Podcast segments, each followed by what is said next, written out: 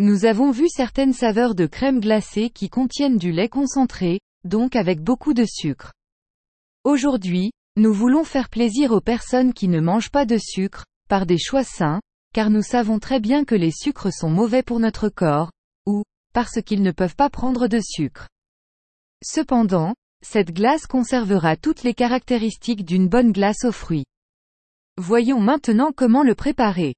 Prenons une banane, épluchons-la, coupons-la en tranches et mettons-la dans un bol, puis ajoutons 200 g de myrtille, que nous aurons préalablement congelé.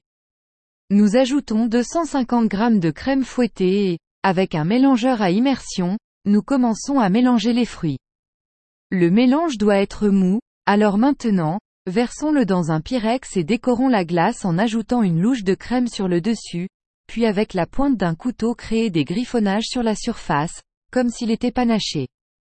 Mettez-le au congélateur pendant 3 heures, et quand on le retirera il sera devenu une magnifique glace aux fruits, sans sucre ajouté, donc très sain. Il est très important d'essayer de bien manger, et cette glace est faite pour être dégustée comme la nature l'a voulu, avec des sucres de fruits. Pour les autres gourmands, nous avons donné des recettes de glace sucrée dans d'autres podcasts. Au prochain podcast.